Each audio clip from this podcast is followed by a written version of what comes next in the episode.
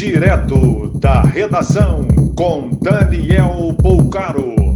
Olá, boa noite. Essas são as principais notícias desta segunda-feira, 3 de janeiro de 2022. Rio de Janeiro e Ceará registraram primeiros casos do fenômeno chamado de flurona, dupla infecção por Covid e influenza. Ainda não se sabe sobre a gravidade da associação das enfermidades. Após surtos, companhias de cruzeiros suspenderam operações no Brasil até pelo menos 21 de janeiro. A Anvisa está acompanhando a situação de cinco cruzeiros atracados no país.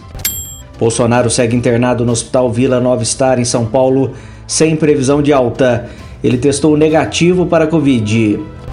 Possível cirurgia será decidida apenas após bateria de exames. A Ambev, patrocinadora do Carnaval de Rua do Rio de Janeiro, pede definição até esta quarta-feira sobre a realização do evento.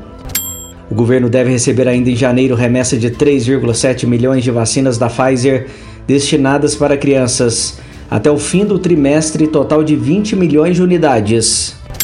19 bombeiros do Rio de Janeiro que atuam nas cidades baianas atingidas pelas chuvas testaram positivo. O grupamento está isolado em Vitória da Conquista. A Apple bateu hoje o recorde histórico de 3 trilhões de dólares em valor de mercado. Isso é mais do que toda a economia brasileira. Mais informações no site da redação.com.br. Você ouviu direto da redação com Daniel Poucaro.